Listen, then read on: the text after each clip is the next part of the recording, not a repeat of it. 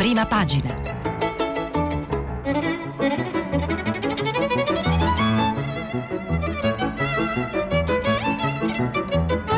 Questa settimana i giornali sono letti e commentati da Umberto La Rocca, direttore del quotidiano online Open.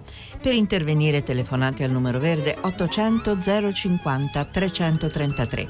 Sms WhatsApp anche vocali al numero 335 5634 296 già vice direttore della stampa, direttore del secolo XIX e capo della redazione torinese del Corriere della Sera, dopo un trentennio di carta stampata Umberto La Rocca è approdato alla direzione di Open, quotidiano online fondato da Enrico Mentana. Buongiorno a tutti, oggi è lunedì 24 agosto, buon inizio settimana. E prima di dare inizio alla lettura dei giornali vi ricordo che stiamo pubblicando i vostri messaggi sul sito di eh, Radio 3.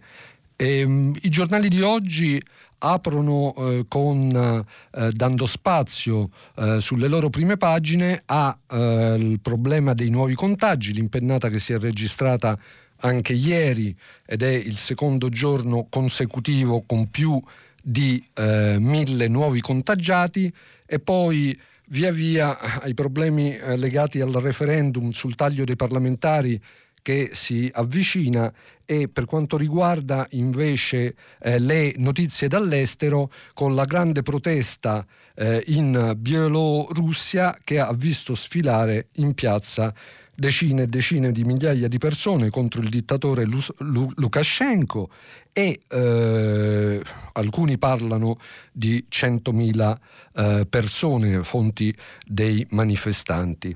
Cominciamo dalla Repubblica che titola eh, la sua prima pagina, l'apertura, il titolo principale, Emergenza virus, nuovi contagiati, la metà si è ammalata in vacanza. Non si ferma la progressione degli infetti, 1210 nelle ultime 24 ore, per lo più asintomatici che rientrano dal mare di Sardegna, Grecia, Spagna e Croazia. La Lombardia torna ad essere la regione più colpita. E poi ancora obbligo di mascherine e posti dimezzati in aula, così riparte l'università. Scrive Repubblica, rimandando agli articoli interni firmati da Bocci, Dusi e Venturi, i nuovi contagi arrivano dalle vacanze, circa la metà dei casi registrati ieri sono legati a persone rientrate a casa dopo aver viaggiato, soprattutto giovani. Proprio l'età media, molto bassa, sui 30 anni, dei contagiati è tra i motivi per cui il virus in questo periodo su tanti non provoca conseguenze importanti. E ancora sulla prima pagina di Repubblica gli altri argomenti sono, come abbiamo detto, eh, Lukashenko e la sfida della piazza e poi una pagina consistente dedicata alla politica con un editoriale di Ezio Mauro, l'ultradestra e uno stregone di nome Bannon che si occupa eh, dell'assenza eh, di una cultura di riferimento eh, nel eh, centrodestra italiano, eh, ancora sui dubbi di Salvini sulla scelta di votare sì al referendum, di confermare cioè la riduzione dei parlamentari da 600 a 400 per quel che riguarda i deputati e a 200 per quel che riguarda i senatori, e poi eh, ancora eh, un titolo dedicato alla finale di Champions, di Champions, League, il francese Coman fa piangere Parigi e la coppa va al Bayern. Da Repubblica è molto interessante perché dà un quadro generale di qual è la situazione il pezzo di Michele Bocci a pagina 2 del quotidiano intitolato Ritorno a casa col virus, la metà dei nuovi infetti contagiata in vacanza. Eh, scrive Bocci, il coronavirus si sposta con i trolley e gli zaini, è stato fuori e ora torna dalle vacanze. Circa la metà dei 1210 nuovi casi di ieri sono legati a persone rientrate a casa dopo aver viaggiato all'estero, magari nei quattro paesi per i quali il tampone è obbligatorio, Croazia, Grecia, Spagna e Malta, e in Italia, soprattutto in Sardegna, ma non solo. In alcune grandi regioni come Lombardia e Lazio, la percentuale di viaggiatori è ancora più alta, tocca il 65%, cioè il 65% dei nuovi contagiati eh, sono stati contagiati in vacanze, sono di ritorno dalle vacanze. Si profila così un nuovo identikit del contagiato, abbronzato, rilassato e prevalentemente asintomatico. Una parte di queste persone viene intercettata grazie ai tamponi sui contatti di malati, cioè con il tracciamento, o negli aeroporti attraverso lo screening. Di molti altri non si sa niente proprio perché non hanno segni del Covid. Tra i motivi per i quali il virus in questo periodo non provoca conseguenze importanti su tanti tra coloro che aggredisce c'è proprio l'età media molto bassa dei contagiati. E poi si parla nell'articolo dei controlli nei porti dicendo che ci sono stati tamponi rapidi a chi parte dalla Sardegna verso Civitavecchia e viceversa e dopo un'altra giornata di lavoro si è arrivati a risolvere lo scontro sui test a chi prende il traghetto. Il Lazio aveva organizzato una serie di controlli allo sbarco sabato, ma adesso si cambia, si agirà alla partenza. Oggi Lazio e Sardegna firmeranno un protocollo che si vorrebbe poi estendere a Toscana e Liguria, dove ci sono gli altri porti di attracco dei traghetti più importanti che tutti insieme ricevono 20-25 mila passeggeri al giorno. Visto che dall'isola hanno detto di non aver personale per fare i tamponi, a chi prende le navi, da Roma verranno mandate delle squadre di medici e operatori sanitari in Sardegna. E non solo, un altro problema è quello dell'isolamento dei positivi. Chi dovesse essere trovato con l'infezione a Olbia non può restare, dicono dalla Sardegna. Si è proposto quindi di organizzare rientri protetti in nave o in aereo. E chiaramente, visti i numeri enormi con i quali si ha a che fare e visto il periodo di grandi rientri, appare un'operazione complessa. Ci vorrà ancora un po' per capire se il sistema funzionerà o meno. E eh, c'è una tabella che illustra la situazione su Repubblica, che è una tabella che eh, vado a leggervi perché eh, rende abbastanza chiaro il confronto con eh, il periodo del primo lockdown, il periodo della eh, piena prima ondata dell'epidemia. Infatti il dato dei nuovi contagi di ieri è il più alto dal 9 maggio scorso e la tabella di Repubblica illustra le differenze. Infatti i positivi, i nuovi positivi, i nuovi contagiati erano 1083 il 9 maggio e sono oggi 1210. Tuttavia in quella data lì, al 9 maggio, i morti erano 194, mentre ieri si sono verificate, non mi fate dire solo, si sono verificate eh, sette, eh, ci sono state sette vittime. E anche le terapie intensive, i casi più gravi, erano 1034 eh, a maggio, sono stati 69, sono 69 ieri eh, ricoverati con sintomi 13.834 a, marzo, a maggio, chiedo scusa, 971 ieri. E c'è un altro articolo interessante che troviamo soltanto su Repubblica e eh, dedicato ancora al Covid, che oggi, eh, come potete immaginare, eh, occupa una ba- buona parte delle cronache dei quotidiani italiani, e l'articolo di Elena Dusi è è intitolato Il mistero dei superdiffusori. Sono loro il vero pericolo. Vediamo chi sono questi superdiffusori. Per il coronavirus non è vero che uno vale uno, l'80% dei contagi proviene dal 20% dei positivi. Il cantante di un coro americano ha infettato 52 persone, un ospite di un matrimonio in Giordania 76, un 29enne che ha trascorso una serata nei locali di Seoul 79. Esistono individui che contagiano decine di persone e altri che si tengono il microbo per sé. Purtroppo i superdiffusori non hanno un alone attorno che ci permette di riconoscerli, spiega Massimo Galli, direttore dell'ospedale Sacco di Milano. Altrimenti inceppare le vie di trasmissione sarebbe più semplice. Sospettiamo, continua Galli, anche se non siamo sicuri che si tratti di individui con carica virale alta cioè con una gran quantità di virus in corpo. Quando si fa il tampone è possibile anche intuire la dose di, di microorganismo presente in eh, una persona e nelle ultime settimane abbiamo ripreso a vedere cariche alte, confermano all'unisono il direttore del Sacco e il microbiologo dell'Università di Bologna e dell'Ausl Romagna, Vittorio Sambri e anche quello dell'Università di Padova, il noto Andrea Crisanti. Per Galli sarebbe comunque utile che la stima della carica virale sia specificata nei referti. Le persone così possono regolarsi. L'identikit del contagiato ciminiera ha anche un altro indizio. Si tratta di asintomatici o quasi secondo Crisanti, altrimenti non andrebbero in giro ma prima di etichettarli e pensare a misure di isolamento speciali bisognerebbe capire quali cause, probabilmente genetiche, rendono alcuni più efficienti di altri nel diffondere le goccioline contagiose. Per ora, dice Cresanti, riusciamo a rintracciare i superdiffusori solo a posteriori, ricostruendo le catene di contagio. Il problema oggi è che i candidati al ruolo stanno aumentando. La fase in cui parlavamo di contagiati con tracce minime di virus è alle spalle spalle. Vari colleghi dei laboratori, conferma Galli, mi hanno confermato che i nuovi infetti hanno cariche molto più alte rispetto a qualche settimana fa. E ancora eh, Repubblica dedica un reportage a uno dei nuovi focolai, eh, come molti di voi avranno letto nei giorni scorsi e sapranno, è, sono le discoteche in Sardegna e le spiagge, le spiagge sarde. E c'è il racconto di Brunella Giovara, i messaggi tra i ragazzi forse sono positivo e sulle spiagge la paura corre su Whatsapp. Ad agosto sono almeno 100.000 i giovani che si sono accalcati nelle discoteche sarde prima della chiusura. Ora chi è rimasto dice era una bolgia.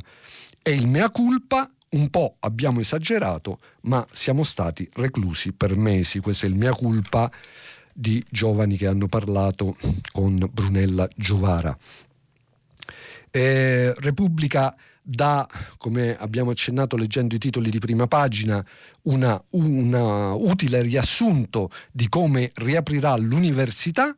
L'università a metà, aule a numero chiuso e mascherina sempre. Le linee guida per gli Atenei, posti dimezzati e disposti a scacchiera. Gli altri seguiranno a distanza app per prenotare le lezioni dal vivo, cioè chi non riuscirà col numero chiuso a prenotare le lezioni dovrà eh, adeguarsi e eh, avrà, eh, dovrà praticare la didattica a distanza, raccontano Michele Bocci e Ilaria Venturi in questo articolo.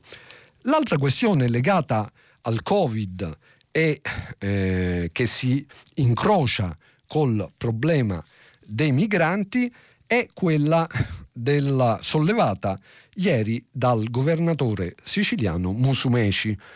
A pagina 6 Repubblica eh, dedica un articolo di Fabrizio Lentini a questo caso, il Viminale contro Musumeci non può cacciare i migranti. Leggiamo dall'articolo di Lentini un'ordinanza di cinque pagine, un fuori tutti i migranti dalla Sicilia, che il governatore Nello Musumeci, a capo di una giunta di centrodestra, scaglia contro il Viminale, accusato di aver lasciato sola la regione più esposta sul fronte degli approdi del, dalla Tunisia. Un provvedimento che dispone che entro le ore 24 del 24 agosto, cioè di oggi, tutti i migranti presenti negli hotspot in ogni centro di accoglienza devono essere improrogabilmente trasferiti e o ricollocati in altre strutture fuori dal territorio della regione siciliana, non essendo allo Stato possibile garantire la permanenza nell'isola nel rispetto delle misure sanitarie di prevenzione del contagio. E anche prevede l'ordinanza dice l'ordinanza che è fatto divieto di ingresso, transito e sosta nel territorio della regione da parte di ogni migrante che raggiunga le coste siciliane. Un provvedimento che però per il Ministero dell'Interno non ha alcun valore, perché la materia è di competenza statale, ma Musumeci insiste, eh, noi andremo avanti, oggi in una conferenza stampa spiegherà come. Eh, però il diktat finora non ha cambiato la situazione di una virgola perché gli approdi eh, sono continuati e eh, punti hotspot come Lampedusa sono ancora eh, ovviamente in grandissima difficoltà, 1200 eh, migranti stipati in un centro che potrebbe accoglierne soltanto 192.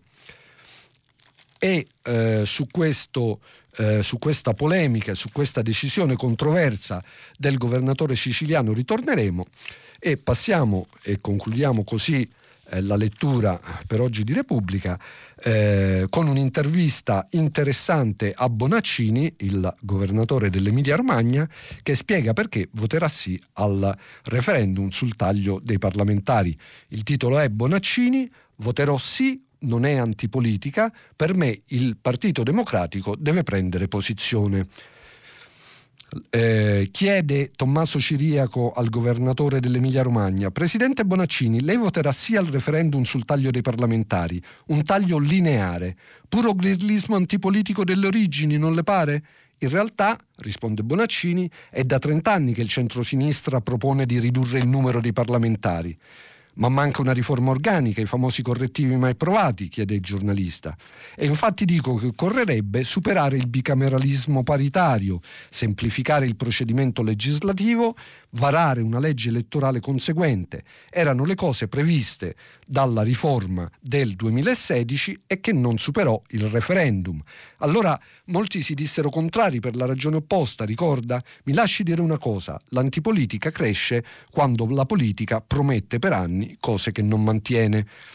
Domanda, perché il PD deve rispettare il patto di governo e gli altri no? Non è più importante la Costituzione?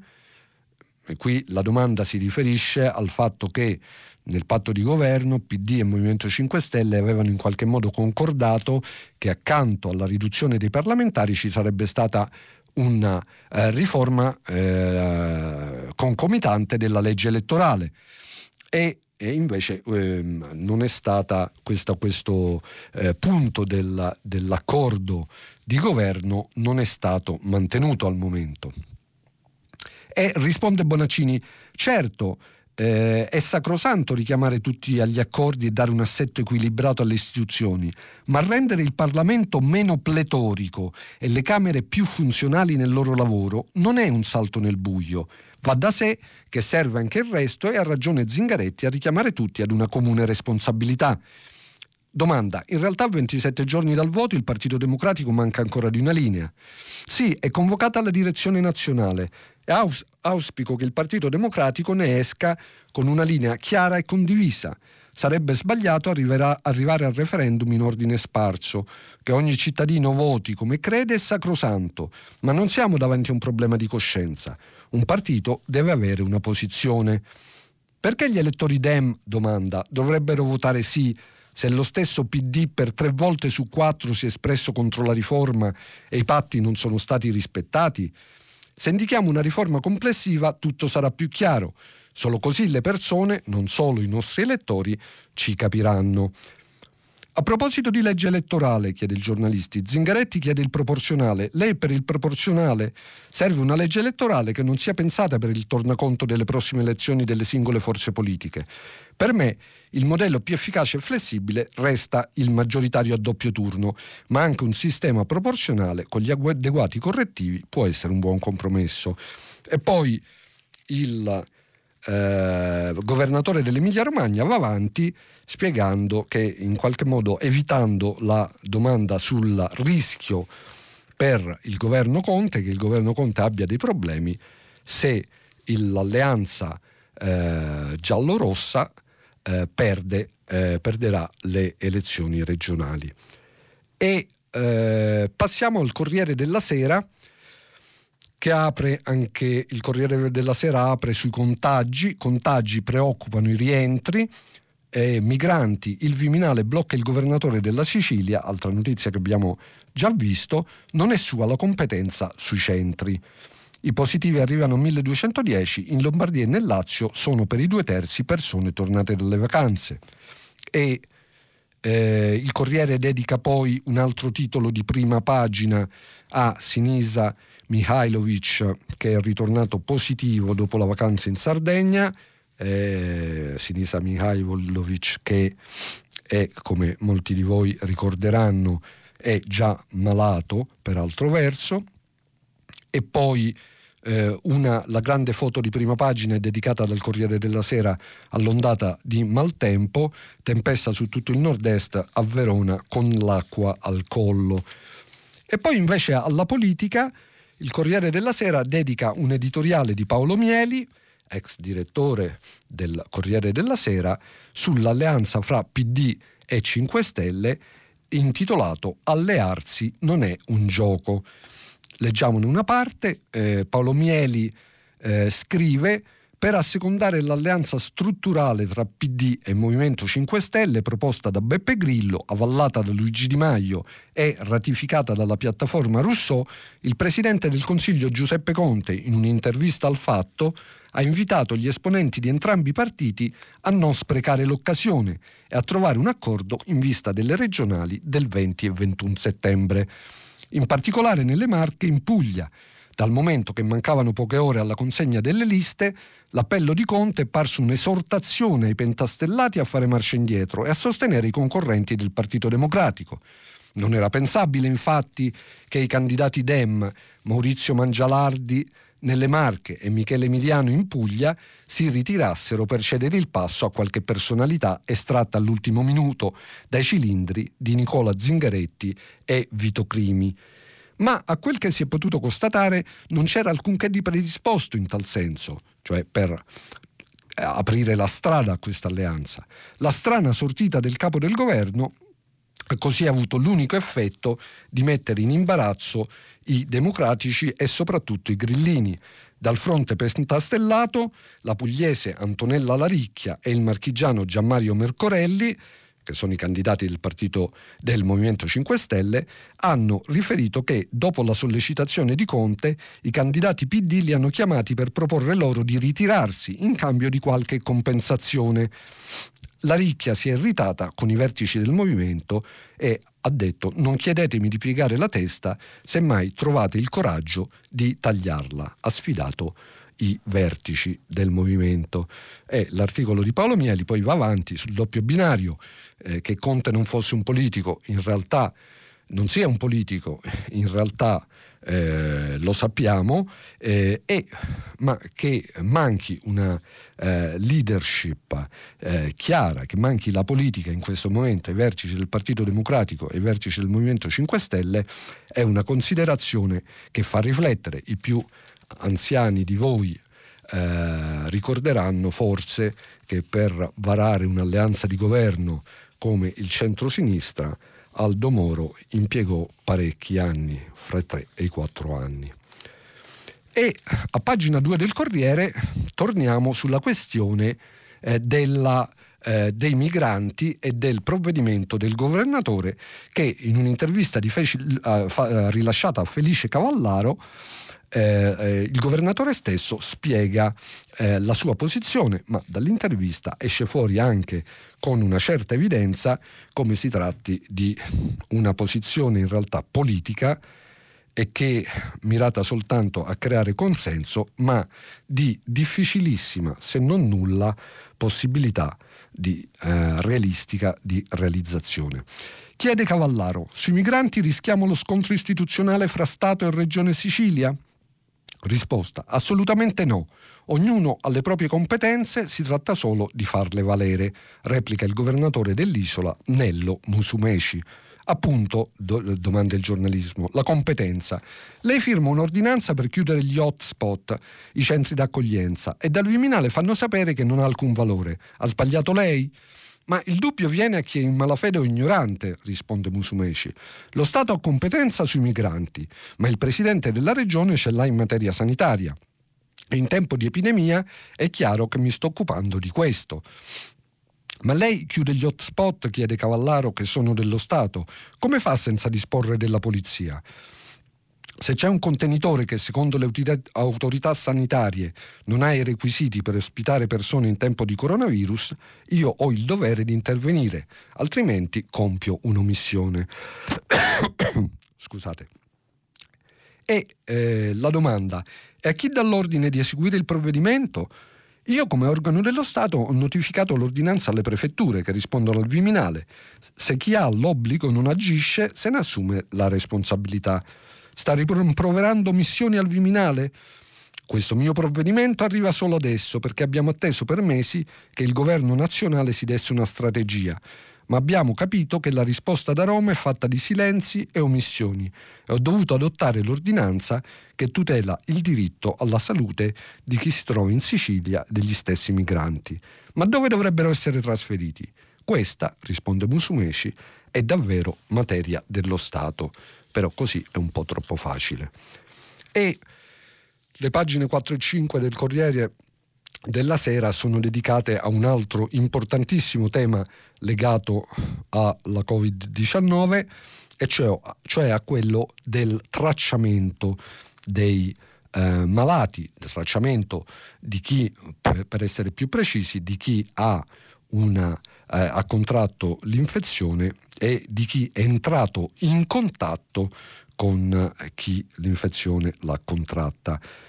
Eh, c'è un articolo di Leonard Berberi intitolato Nessun tampone su strade e treni e c'è poi Agostino Miozzo, coordinatore del Comitato Tecnico Scientifico, cioè del CTS, che dice farli era impossibile.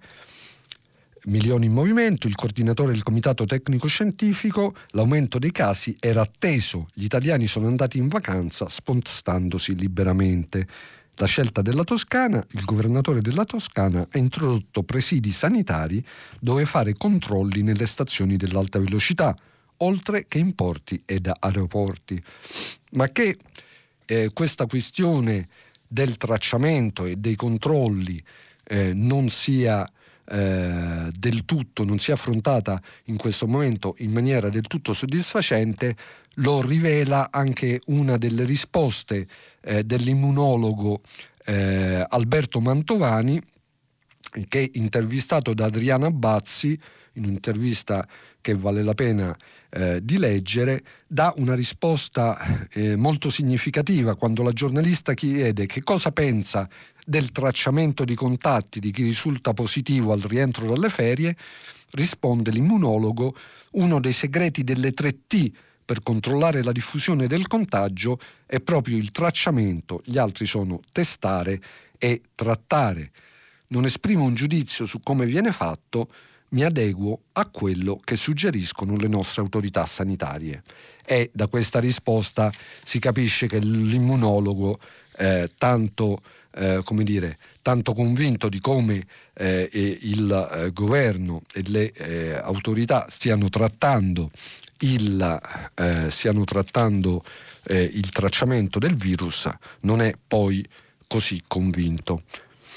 E da pagina 11 del Corriere, da un articolo di Cesare Zapperi, eh, articolo che troviamo peraltro anche su altre, su altre testate, eh, esce fuori un profilo eh, particolare di Mattia Santori, eh, il portavoce 33enne del Movimento delle Sardine eh, attraverso un post abbastanza curioso che è stato eh, che è stato postato sulla pagina Facebook ufficiale del movimento. E eh, scrive Cesare Zapperi nelle intenzioni che quando sono buone portano dritte all'inferno, doveva essere un modo di raccontare la storia delle sardine e le biografie di alcuni dei protagonisti. I quattro ragazzi di Bologna che nel novembre scorso diedero l'abbrivio in Piazza Maggiore, ma anche i compagni di strada incontrati a Reggio Calabria come a Roma e Milano. Peccato che la scelta di partire proprio da Mattia Santori con un post sulla pagina Facebook ufficiale non si sia rivelata azzeccata per i modi e per i toni.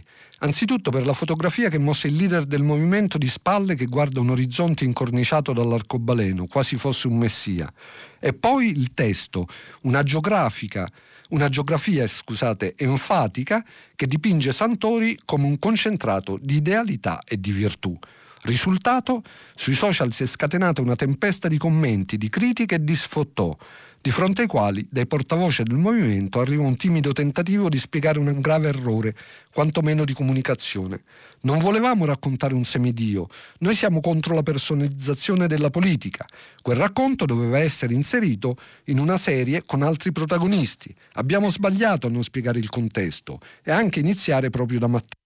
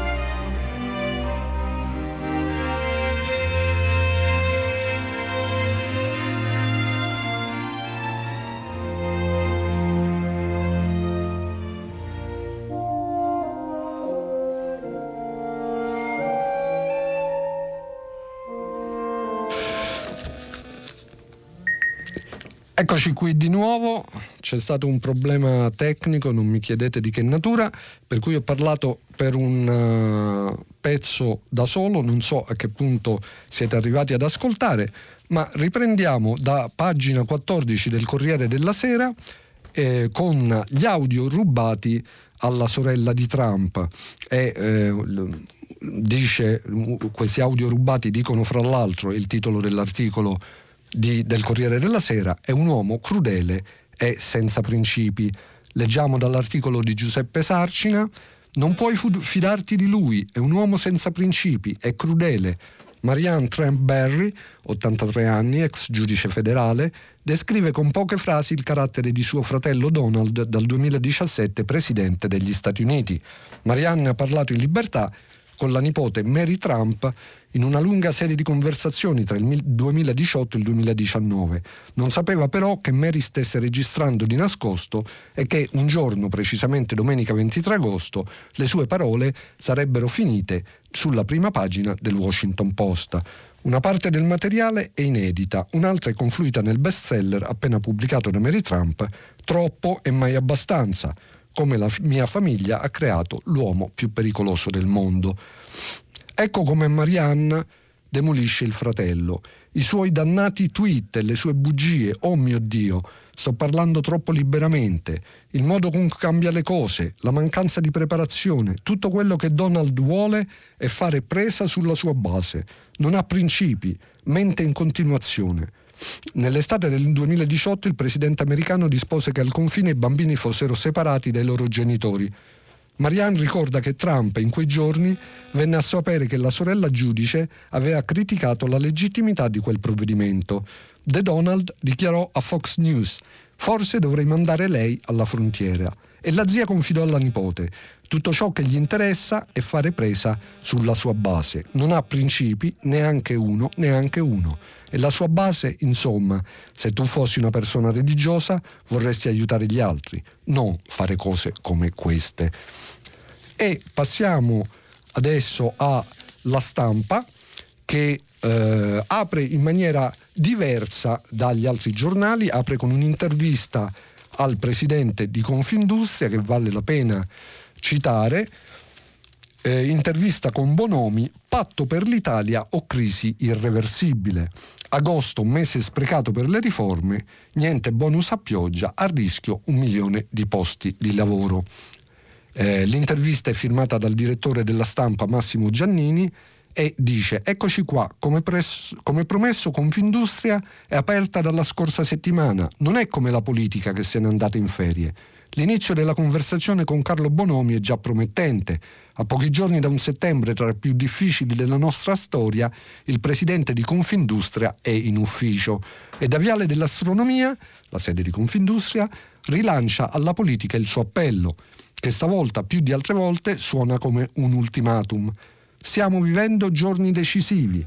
O tra governo e parti sociali ci confrontiamo, ci ascoltiamo e lavoriamo tutti uniti a un grande patto per l'Italia, oppure entriamo in una crisi drammatica dalla quale rischiamo di non uscire più. Bonomi si aspettava un agosto completamente diverso. Eh, invece tutto fermo. Fermo il piano per le riforme UE, fermi i progetti eh, sanitari per attivare il prestito del MES, fermi 400 decreti attuativi. In compenso sulla scuola non si capisce nulla, non sappiamo se ripartirà e abbiamo sprecato tre settimane a discutere di banchi a rotelle. Il governo non è in grado di ristabilire la fiducia. Il sindacato che minaccia lo sciopero generale non capisce in che mondo viviamo.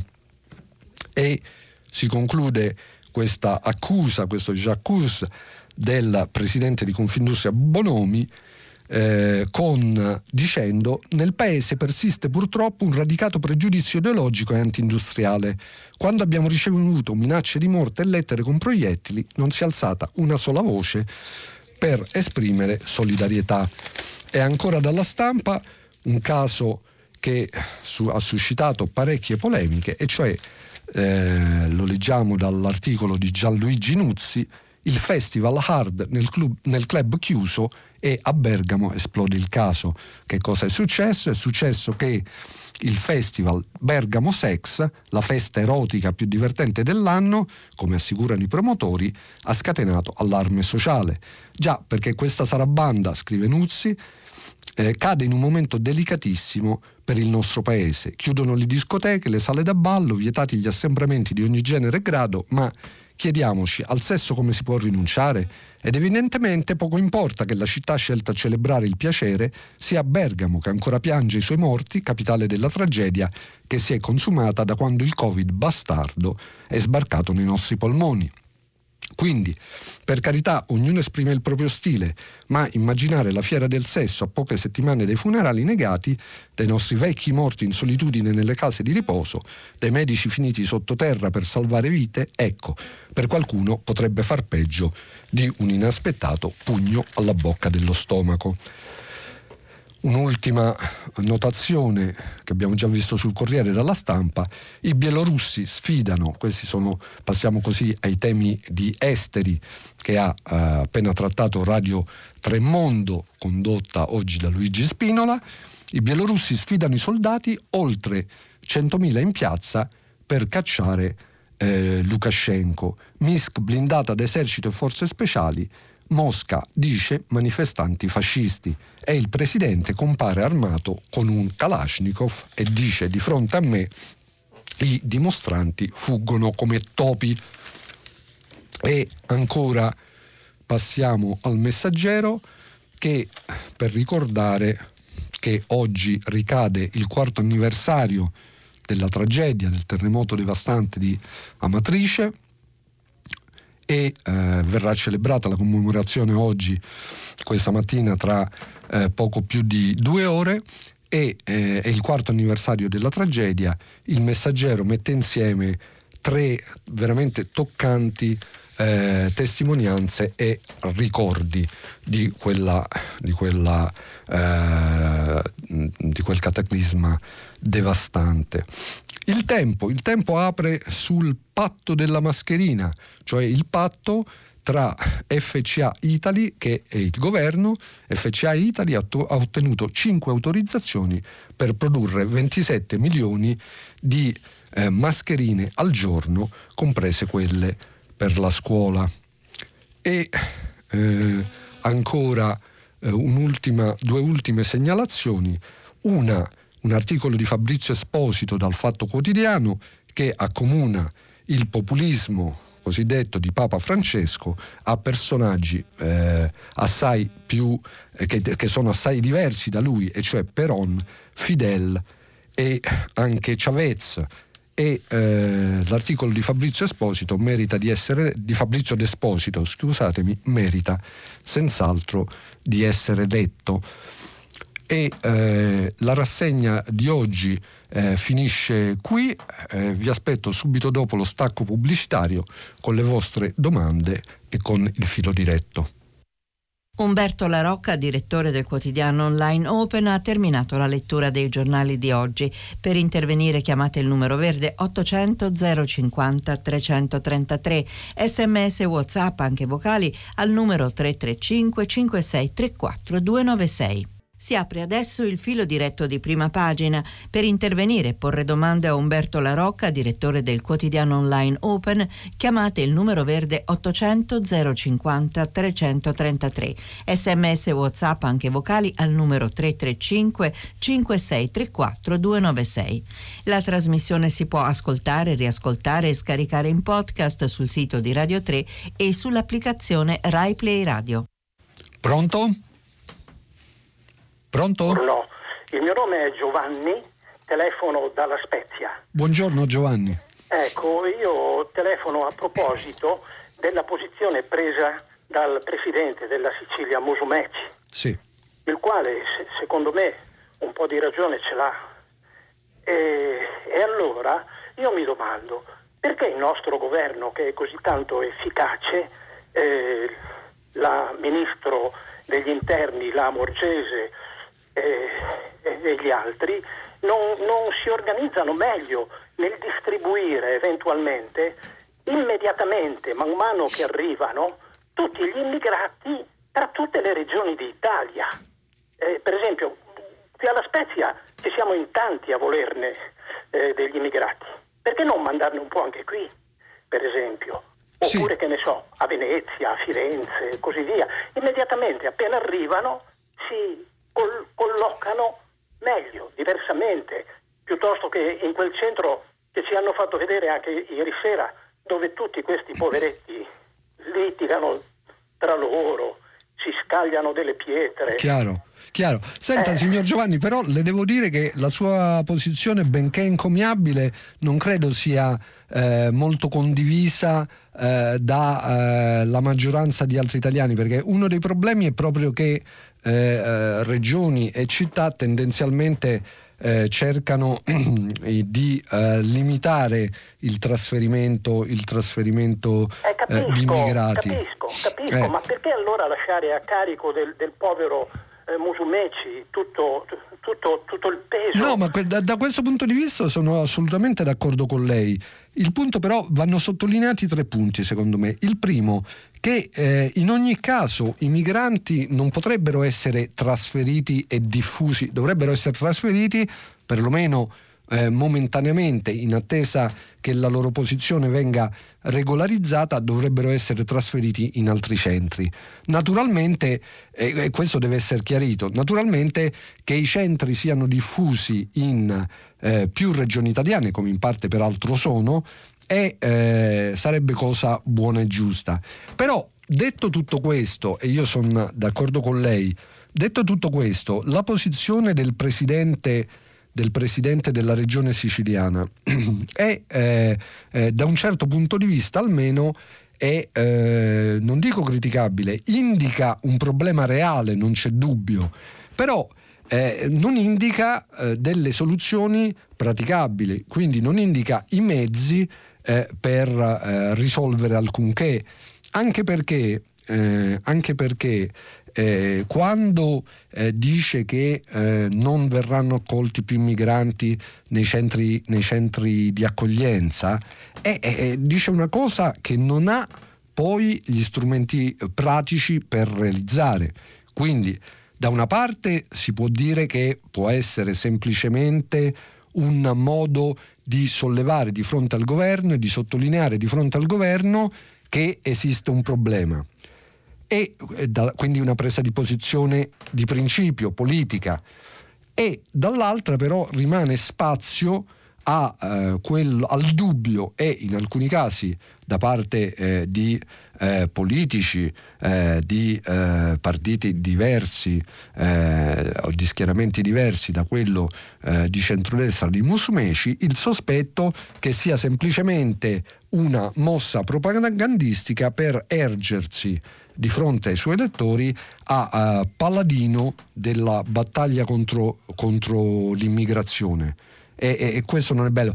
Comunque, al di là dei sospetti, quel che è certo è che eh, l'atteggiamento del presidente della regione Sicilia è al massimo un atteggiamento di denuncia, non è certamente un atteggiamento, una presa di posizione che contenga delle proposte eh, realistiche per risolvere il problema. Pronto? Pronto? Buongiorno. buongiorno. Eh, dottor La Rocca, buongiorno. Io chiamavo eh, perché oggi... Mi dice, mi dice, il suo nome, per favore? Sono Stefano, sono Stefano da Roma. Buongiorno Stefano. Buongiorno. Io chiamavo perché oggi eh, ricorre un anniversario eh, che è importante per il nostro paese ed è quello da, del terremoto di, di Amatrice del 2016. Sì.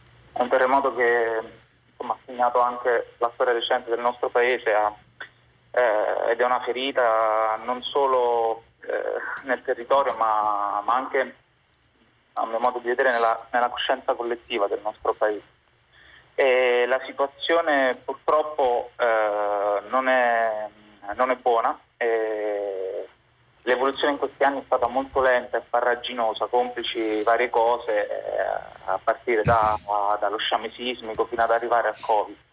Eh, però eh, insomma, eh, al di là di questo ehm, viene da essere critici, nel senso che eh, solo per fare qualche dato, eh, insomma, su 80.000 edifici dichiarati inagibili ci sono state il 6,5% di case ricostruite in quattro anni. Questo vuol dire che auspicabilmente bisognerebbe aspettare una settantina d'anni per immaginare di ricostruire tutto. Eh, parliamo di un territorio diffuso su tre, su tre, regioni con 250 scuole che necessitano di interventi, 38 ospedali che necessitano di interventi e, e con un iter eh, anche per le persone che aspettano di rientrare nella propria casa molto, molto lungo, si parla di un anno per la gestione dell'istruttoria, insomma eh, adesso dovrebbe essere stato velocizzato tutto, però eh, restano, restano, resta il problema fondamentale di queste persone che eh, sono state eh, sradicate dal proprio territorio eh, e che non hanno una prospettiva per rientrare. Sì. Eh, questo è, è, il problema fondamentale.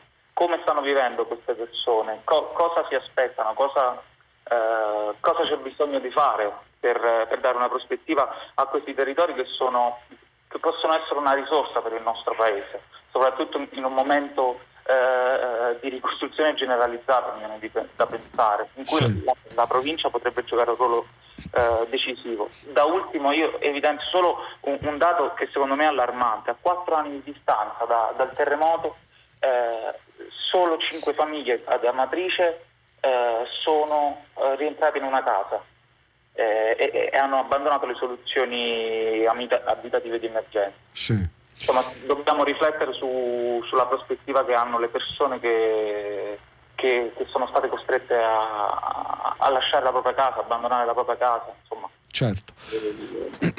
Guardi, io ho poco da aggiungere a quello che lei dice e denuncia, perché è chiaro che è una situazione eh, non unica, basta pensare a calamità precedenti e alle eh, lentezze eh, nella ricostruzione che le hanno, che le hanno contraddistinte. Eh, aggiungo soltanto una cosa, e cioè che eh, quali che siano eh, le difficoltà, ed io eh, non so eh, quali sono le difficoltà, posso immaginarle, diciamo, ma quali sono le difficoltà che rallentano il processo di ricostruzione, eh, una cosa va detta senz'altro da questo punto di vista, i tempi eh, i tempi eh, che sono stati impiegati per, nella ricostruzione del ponte di Genova, situazione dif- diversissima per certi versi più complessa dal punto di vista eh, tecnologico, diciamo, tecnico, eh, meno complessa dal punto di vista eh, sociale, però i tempi sono stati, sono stati eh, contenuti. Non si vede perché, nonostante, ripeto, la situazione sia molto differente e nonostante in questo caso eh, il, ehm, il, l'aspetto sociale diciamo, e l'aspetto di ricostruzione della comunità sia evidentemente più complesso, eh, il paragone è soltanto per dire che eh, quando c'è la volontà politica e quando c'è la competenza amministrativa per risolvere i problemi, i problemi si risolvono e noi riusciamo ad essere eh, all'altezza di altri paesi, di altre eh, democrazie europee. Questo da quello che lei dice e da quello che eh, da quel poco eh, che eh, io posso capire, eh, per quel poco che me ne sono occupato, questo non è quello che sta avvenendo eh, per quel che riguarda eh, la ricostruzione ad Amatrice nella, nella provincia. Pronto? Sì, pronto? Buongiorno. Sì, buongiorno, io sono Lucia, telefono da Catania. Buongiorno Lucia. Eh, riguardo all'ordinanza del mio esimio presidente Musumeci. Sì. Eh, dunque, ehm, per quanto riguarda, per, eh, ha giustificato l'emissione di questa ordinanza per l'emergenza Covid. E l'emergenza Covid sicuramente eh, all'interno degli hotspot non è un'emergenza perché eh, eh, gli hotspot sono controllati, presidiati dalla protezione civile, dalla polizia, mediatori culturali e quant'altro si è occupato finora eh, in maniera abbastanza egregia tra l'altro a Pozzallo e in altri hotspot eh, dei migranti. Non sono loro il pericolo. Il pericolo in questo momento ce ne sono tanti altri, abbiamo un'emergenza eh, incendi che sono in tutta la Sicilia Miacco del Leopardo perché c'è una sorta di tam tam tra i vari eh, incendiari che appiccano il fuoco a, a comando. Eh, ci sono i Canadian Air che volano notte e giorno perché sono, offrono un servizio privato elevatissimo che ci costa tantissimo a noi eh, abitanti della Sicilia.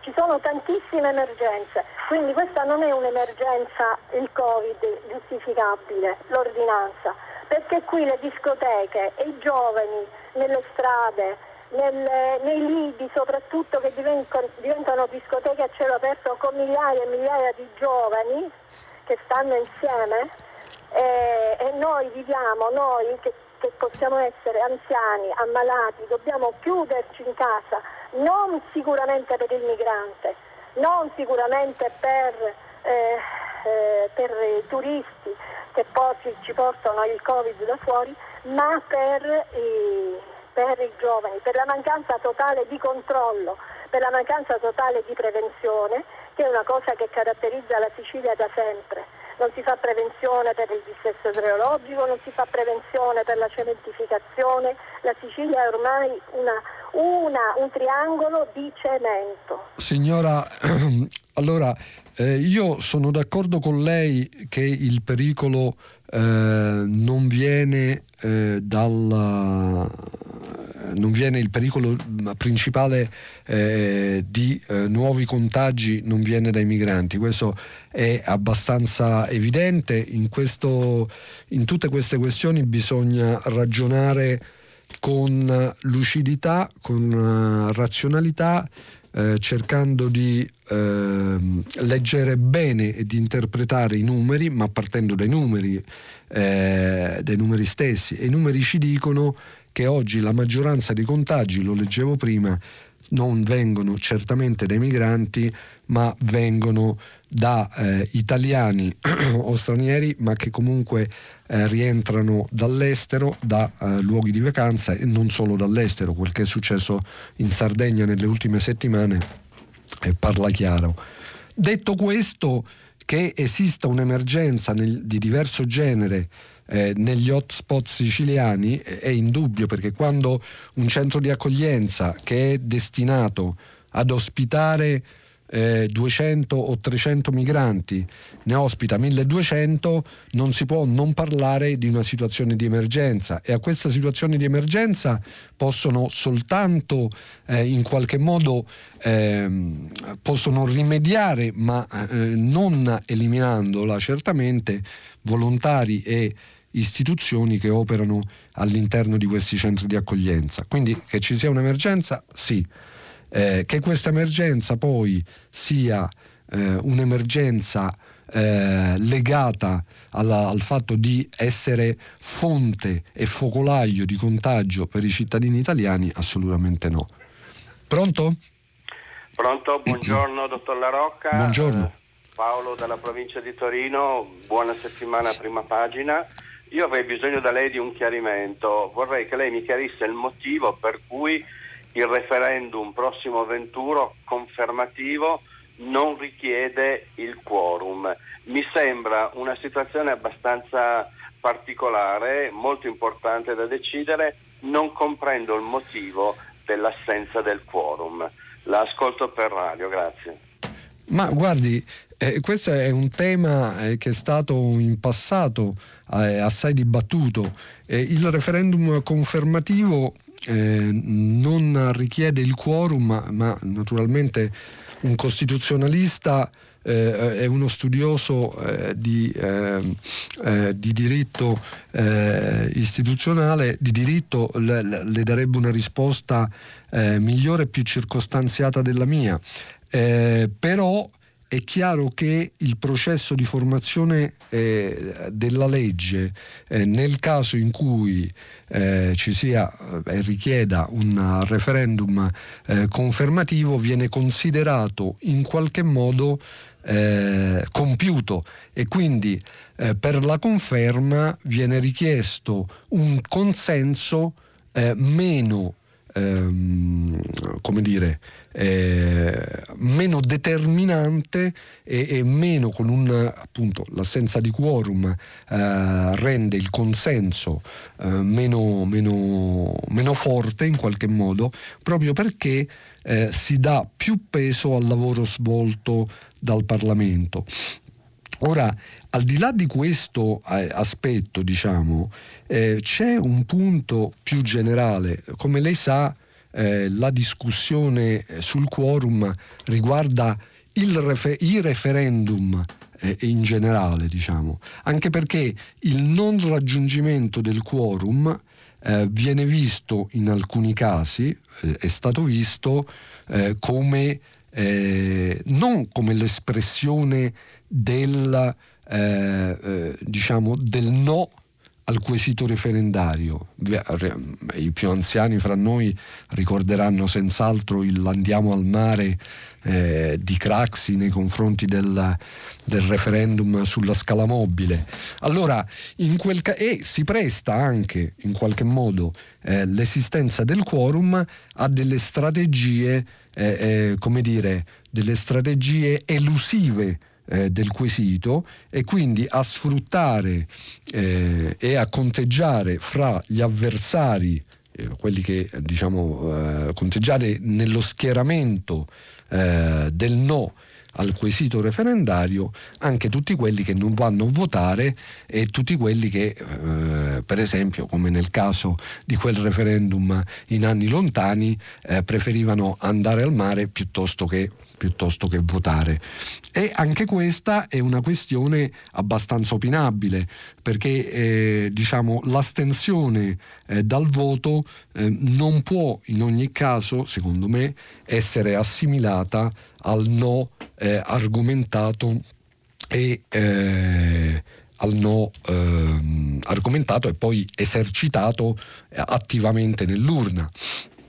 Piuttosto, eh, secondo me, eh, più che sul quorum andrebbe fatta una riflessione sulle materie che davvero, scusate, che davvero debbono essere eh, sottoposte al referendum, perché mentre è assolutamente eh, significativo che vengano sottoposte delle materie, per esempio di coscienza, e delle materie eh, non tecniche sulle quali c'è una grande eh, adesione, una grande partecipazione e c'è una rilevanza importante dal punto di vista morale, dal punto di vista eh, di coscienza, eh, eh una, grande, una, grande, partecipazione popolare. Eh, su altre questioni io ritengo, ora non vorrei passare per eh, per una persona che, dà, che vuole restringere gli spazi di espressione democratica eh, della, degli italiani, eh, che, perché eh, votare è sempre bene, però ci stanno alcune materie sulle quali il voto richiede, la materia stessa richiede un voto estremamente competente, eh, estremamente, a volte estremamente tecnico, cioè per esprimere il proprio voto in maniera consapevole bisogna possedere una serie di nozioni che di solito nelle campagne eh, referendarie vengono perse e sopravanzate, sopravanzate da elementi emotivi. Secondo me questo è il vero, il vero nodo sul quale riflettere a fondo. Pronto? Pronto, buongiorno. Buongiorno. Sono Enrico, eh, chiamo da Tremeno. Sì. Allora, io volevo parlare del 110% e volevo complimentarmi con quella mente eccelsa che lo ha ideato, perché veramente trovo che mi interesso di, di edilizia da molti anni, da, sì. da, oltre 60 anni, perché purtroppo non sono più così tanto giovane, ma un provvedimento così intelligente non era mai stato emanato prima, mi spiego. Con questo provvedimento le imprese edili lavorano. Se lavorano le imprese edili, lavorano pure gli elettricisti, lavorano gli idraulici, lavorano i fornitori di serramenti, eccetera, e lavorano regolarmente, così intendo dire per regolarmente, emettendo fatture sì. e quindi pagando le tasse. Sì. Se questa gente qui non, la, non, lavora, lo Stato non incassa, non incassa nulla, così invece incassa, incassa ripeto, i, i soldi eh, attraverso le imposte che, che le imprese pagano. Di più, se eh, mi riferisco all'eco bonus, cioè al sì, sì, sì, certo. se io, fa, se io eh, me, eh, faccio un cappotto, con un cappotto ben fatto che riguarda tutte le pareti esterne e il sottotetto, io risparmio il 30% per le spese di riscaldamento. Le nostre case sono riscaldate in prevalenza con il metano che noi importiamo, una spesa di meno per lo Stato. Altro vantaggio, agisco sul, sull'esistente, non vado a cementificare per costruire nuovi alloggi. Quindi eh, ritengo proprio che sia, che sia un provvedimento veramente intelligente che andrebbe esteso, secondo me, anche alle case terremotate. C'è già il sisma bonus, ma il sisma bonus mi dice soltanto quando io consolido una casa che è già esistente, ma io mi, chiedo perché non estenderlo anche alle zone terremotate, ma proprio per ricostruire. Per la ricostruzione, lei dice. Proprio per costruire, cioè, certo si tratta di fare un'eccezione a quella che è la regola, ma potrebbe essere interessante, potrebbe essere, oltretutto chi si trova a dover, a dover eh, come si chiama, eh, ricostruire, si trova ricostruito senza spendere nulla. Guardi che faccio un esempio, io amministro il mio condominio che sono 40 unità immobiliari, io per 40 unità immobiliari ho diritto a 30 mila euro per ogni unità, un milione e due. Io con un milione e due cosa faccio? Faccio il cappotto su tutte le, le pareti esterne, il sottotetto, cambio i serramenti a tutti i miei condomini. Sì. E di più, se metto anche il fotovoltaico, avrò anche sì, quindi, con, quindi, gratis, quindi, anzi se ne produco di più poi avendo anche una, quindi con vantaggio. Sì, quindi Guardi con... che è un provvedimento di un'intelligenza tale che meriterebbe un monumento, a mio avviso, quello che l'ha ideata, se è uno solo, lì probabilmente il lavoro di chi, sì, ma sì. veramente è una cosa che ci tenevo proprio a dirlo perché secondo me una roba del genere meriterebbe maggiore eh, propaganda. Sì, sicuramente eh, diciamo per quel che se ne può capire eh, e che lei ne sa più di me perché eh, come tutti quelli eh, che poi si trovano ad applicare eh, delle cose in concreto no? e non a parlarne in astratto.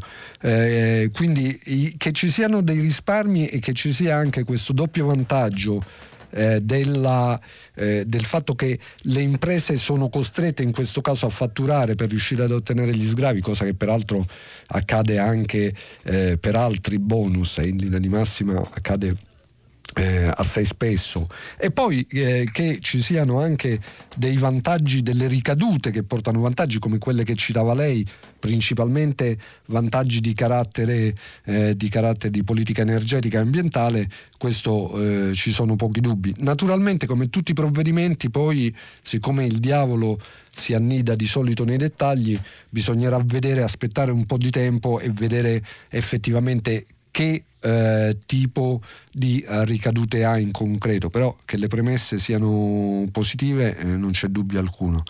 Pronto? Pronto? Buongiorno. Buongiorno. Sono, Paolo da Amelia, eh, io volevo dire delle cose positive rispetto al discorso del sisma, sono quattro anni purtroppo di sofferenza, se ne è parlato, però ci sono dei progetti che danno il senso di, una, di fiorire, no? di, di, piccole realtà molto importanti. Io sono l'ideatore, mi occupo di cammini, uno degli ideatori del cammino Le Terre Mutate che va da Fabriano all'Aquila che attraversa tutte le aree ferite, sta avendo un grande successo di fruizione, di gente che passa e intorno a questo stanno rinascendo delle esperienze molto belle che narrano un'altra storia, che cercano di far rinascere proprio le comunità. C'è anche per esempio un gruppo molto interessante di persone, di donne soprattutto, che ad Ussita ha messo in piedi, dopo due anni di lavoro con la comunità, una guida turistica che però nasce dal basso, cioè ha coinvolto le comunità, una guida molto bella, ci sono esperienze di piccoli bed and breakfast che nascono intorno a questo progetto, ci sono dei rifugi eh, addirittura verso Arquata dove c'è la distruzione totale, eh, animati da due persone straordinarie nella zona appunto sotto, sotto i Sibillini, sotto il Montolettore, ad Accumuli pure c'è un'esperienza molto bella eh, di, di, una ragazza, di una ragazza giovane che insieme ai genitori eh, anima proprio il nostro progetto, è un progetto appunto che nasce dal basso, che che sta cercando di ridare una nuova vita anche economica a questi territori. Non è facile perché appunto i problemi sono tanti, finalmente qualcosa si sta sbloccando anche l'arrivo del nuovo commissario eh, che tra l'altro in questi giorni ha fatto anche lui una camminata in quelle terre e quindi ecco, volevo dare un po' questo senso di speranza, no? queste comunità che provano a rinascere da un progetto che appunto non può essere onnicomprensivo, non può risolvere tutti i problemi, ma che è una, però una goccia buttata lì eh, che sta avendo veramente molto molto successo. È un cammino ormai conosciuto a livello nazionale, si può fare anche in bicicletta e ci sono appunto tante tante esperienze e noi abbiamo, abbiamo, voluto proprio con forza che questo progetto di primo cammino solidale d'Europa fosse mm, diciamo, costruito dal basso. Noi abbiamo dato un input, però ecco, ci sono tante tante esperienze che stanno maturando intorno a, questa, a questo diciamo, territorio che unisce la distruzione a una magnificenza incredibile di sono due parchi nazionali, c'è sì, il Parco Nazionale sì. Monti della Laga, di Sibillini. Ecco, quindi volevo un po' dare un filo di speranza ecco, in questo territorio così sofferente. Eh, oggi sono quattro anni da quella scossa tremenda che fu solo la prima, perché poi dopo ricordiamoci sì. che ne furono altri ben più forti come quella del 30 ottobre. E, e, quindi niente, insomma, volevo dare questo filo di speranza no, in sa... una giornata comunque triste in cui si ricorda soprattutto la distruzione. No, ma ha fatto benissimo a telefonare perché è bene sempre eh, guardare le cose e anche sotto un altro punto di vista, naturalmente il, eh, e portare delle esperienze di tipo diverso. Beh, queste sono banalità, quelle che sto dicendo, però è, è ovvio che la telefonata dell'ascoltatore eh, che l'ha preceduta eh, diciamo, portava sotto le luci eh, sotto i riflettori eh, quello che è uno dei problemi centrali, e cioè quello della eh, ricostruzione. La ricostruzione, eh, come eh, continuo a dire, eh, se non delle banalità assolute, delle mezze banalità, la ricostruzione è un problema, non è soltanto un problema materiale, la ricostruzione è un problema che è al tempo stesso materiale e di cultura eh, profonda, cioè la, la, è la ricostruzione di, del, di comunità eh, che sono state spazzate via eh, insieme alle case e con conseguenze a volte più drammatiche eh, che non la, la, la, distruzione, la, distruzione, materiale. E questo, per questo dicevo che il, prima che il problema dal punto di vista sociale è molto, ma molto più complesso, quello della ricostruzione. Però eh, poi ci sta un problema invece tecnico, un problema burocratico e lì su, quella, su quel piano eh, se c'è eh, chi, come sono ancora la maggioranza eh, del, degli italiani colpiti eh, da quel sisma che aspettano ancora eh, di poter rientrare nelle loro case di avere, o di avere un'abitazione comunque, un'abitazione eh, definitiva e questo qui è un problema però. Pronto? Sì. Buongiorno. Pronto? Buongiorno. Buongiorno, buongiorno, grazie per la chiamata. Io sono Jean Basmagi, eh, medico italiano eh, di origine siriana, sono 55 anni che vivo in Italia. Vorrei parlare della tragedia siriana che sembra anche dopo nove anni di guerra non interessi nessuno, non, parla, non parlano i giornali. Oggi i siriani, io sono a contatto tutti i giorni, i siriani stanno morendo per sete, per fame, per malattia a causa dell'embargo imposto dall'Occidente eh, stanno morendo di sete perché le milizie kurde che occupano il nord della Siria stanno esercitando attività terroristica contro la popolazione, hanno occupato le centrali elettriche con, con le quali minacciano e eh, ricattano la popolazione, controllano il mercato alimentare che è salito alle stelle causando tanta fame eh, non, nessuno parla, oltre al fatto che anche eh, man- non mancava la Turchia che ha invaso la Siria utilizzando anche i residui dell'ISIS e i fondamentalisti che stanno bruciando i villaggi raccolti per far scappare la popolazione. Sì. Oltre al fatto che eh, le milizie kurde stanno ehm, cercando di sostituire la popolazione autoctona con i curdi che vre- vengono eh, dalla Turchia utilizzando, diciamo, Senta, facendo scappare. Le, le, no, la ringrazio della, della telefonata perché eh, che i giornali, i mass media non si occupino più eh, da un po' di tempo della Siria è assolutamente vero, sono d'accordo con lei ed è una nostra responsabilità. Però c'è una domanda che vorrei fare io a lei su un punto specifico, e cioè nei territori eh, siriani, come peraltro in quelli eh, iracheni, ehm, in mano alle quelle che lei chiama le milizie, eh, le milizie kurde, eh, di che etnia è la maggioranza della popolazione? La, la, la, Siria è un collettore di minoranze, ci sono 37 minoranze in Siria.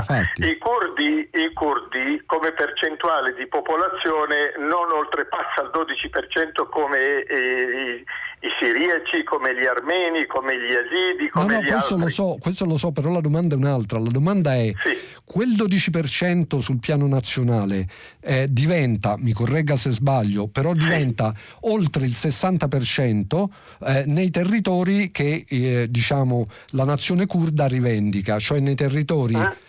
turchi nei territori siriani e nei territori iracheni.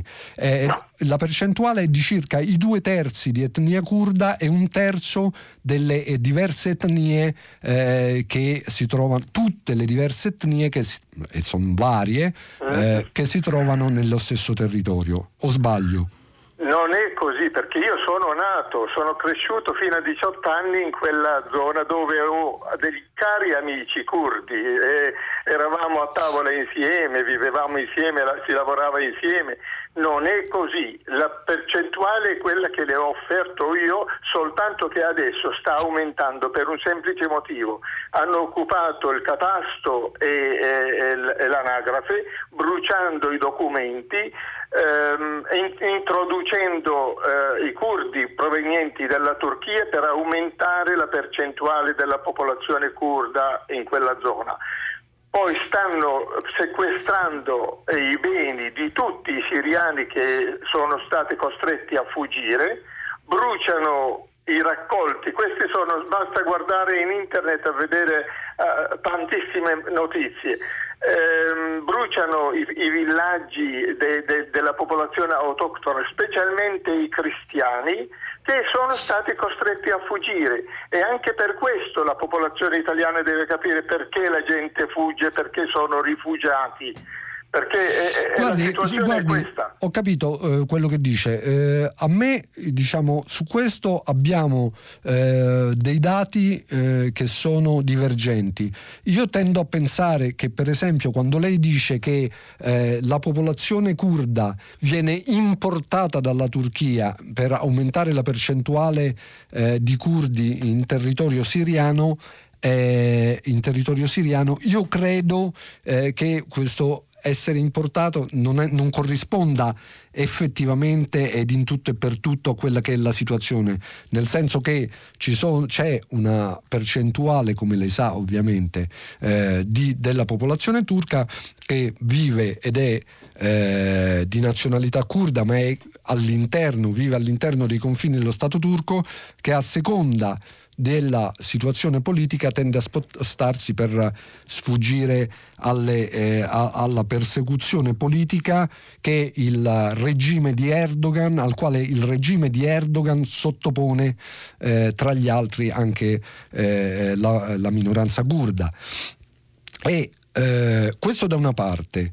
Dall'altra c'è un punto sul quale, eh, al di là dei dati, al di là delle denunce che lei fa e naturalmente eh, ripeto, lei conosce eh, sicuramente meglio di me la situazione, però le devo dire che è anche parte in causa più di me in questa situazione qui. Su una cosa possiamo essere forse d'accordo, e cioè che una eh, popolazione che aspira da eh, quasi eh, al, da almeno 100 anni ad essere ricostituita come nazione e ad avere un territorio indipendente corrispondente a una precisa nazionalità di un popolo che vive disperso su tre stati diversi, questo diritto io credo che sia innegabile. Dopodiché per motivi politici si può discutere, si possono trovare soluzioni politiche diverse, ma che si debba partire dal diritto all'autodeterminazione delle nazionalità, secondo me è un punto che, dal quale non si può prescindere, perché altrimenti si generano delle situazioni politiche che sfociano inevitabilmente in sopraffazione, in scontro fra etnie diverse ed è una cosa che naturalmente tutti vorremmo evitare. Per evitare questo il punto di partenza deve essere a quei popoli che si riconoscono come etnia e che aspirano all'autodeterminazione, questa autodeterminazione in una forma o nell'altra va riconosciuta. Punto. Pronto? Sì, buongiorno, sono... Pronto? Pronto, sì. Sì, sì. sì, sono Maria Luisa di Stadioneta. Eh, io volevo intervenire sul tema del quorum al referendum costituzionale perché eh, prima ho sentito la risposta al, all'ascoltatore mi sembrava poco convinta. Allora, in sostanza, il referendum costituzionale, essendo un, eh, un, referendum diverso dagli abrogativi perché va a intaccare la carta di tutti gli italiani, eh, è previsto dall'articolo 138 senza quorum proprio per permettere al popolo di esprimere eh, o consenso rispetto alla decisione del Parlamento che peraltro non ha raggiunto i due terzi, della, quindi la maggioranza totale del, della, del, la maggioranza qualificata, sì. Ecco appunto, sì. non mi veniva il termine. Prego. Allora, non avendo appunto ricevuto la maggioranza dei due terzi, l'articolo 138 prevede che sia il popolo a pronunciarsi e proprio per evitare i meccanismi di cui lei parlava dell'andare al mare, eccetera, eccetera, e quindi far fallire eh, la consultazione che deve essere invece capillare, cioè dando, dare la possibilità a tutti, anche a un'eventuale esigua minoranza di potersi esprimere, è stato tolto il quorum. Il motivo è proprio questo, che poi nella vulgata comune si definisca confermativo è un'imprecisione perché è l'unica possibilità che viene data al popolo di esprimere un eventuale dissenso, quindi semmai sarebbe da chiamare oppositivo o sospensivo, non sì. certo confermativo. Sì, sì, sì, signora, ma, ma siamo d'accordo. Eh, diciamo, eh, lei l'ha detto probabilmente un po' meglio di me. Eh, resta il fatto che, che, il quorum, da, a prescindere dal quorum, ora il problema centrale è la materia da sottoporre al referendum. Pronto?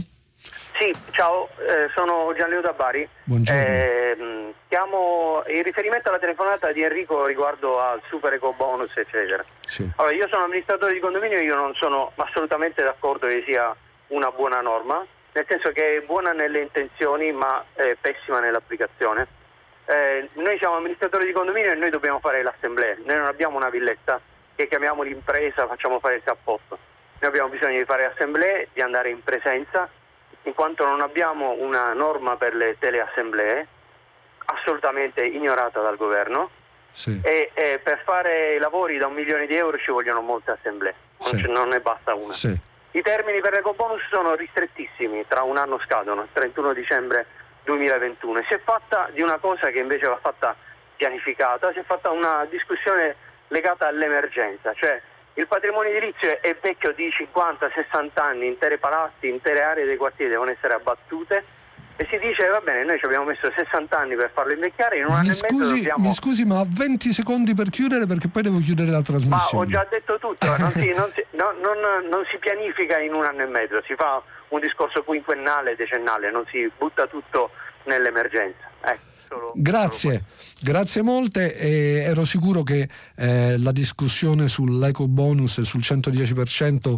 eh, avrebbe avuto sviluppi e, eh, pro e contro eh, negli interventi, ne riparleremo eventualmente domani.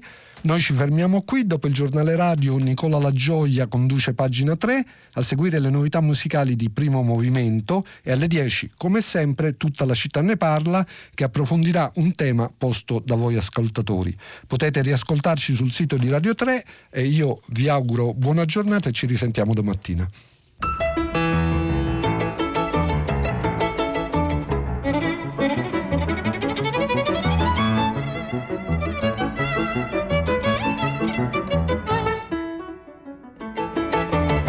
Umberto La Rocca, direttore del quotidiano online Open, ha letto e commentato i giornali di oggi.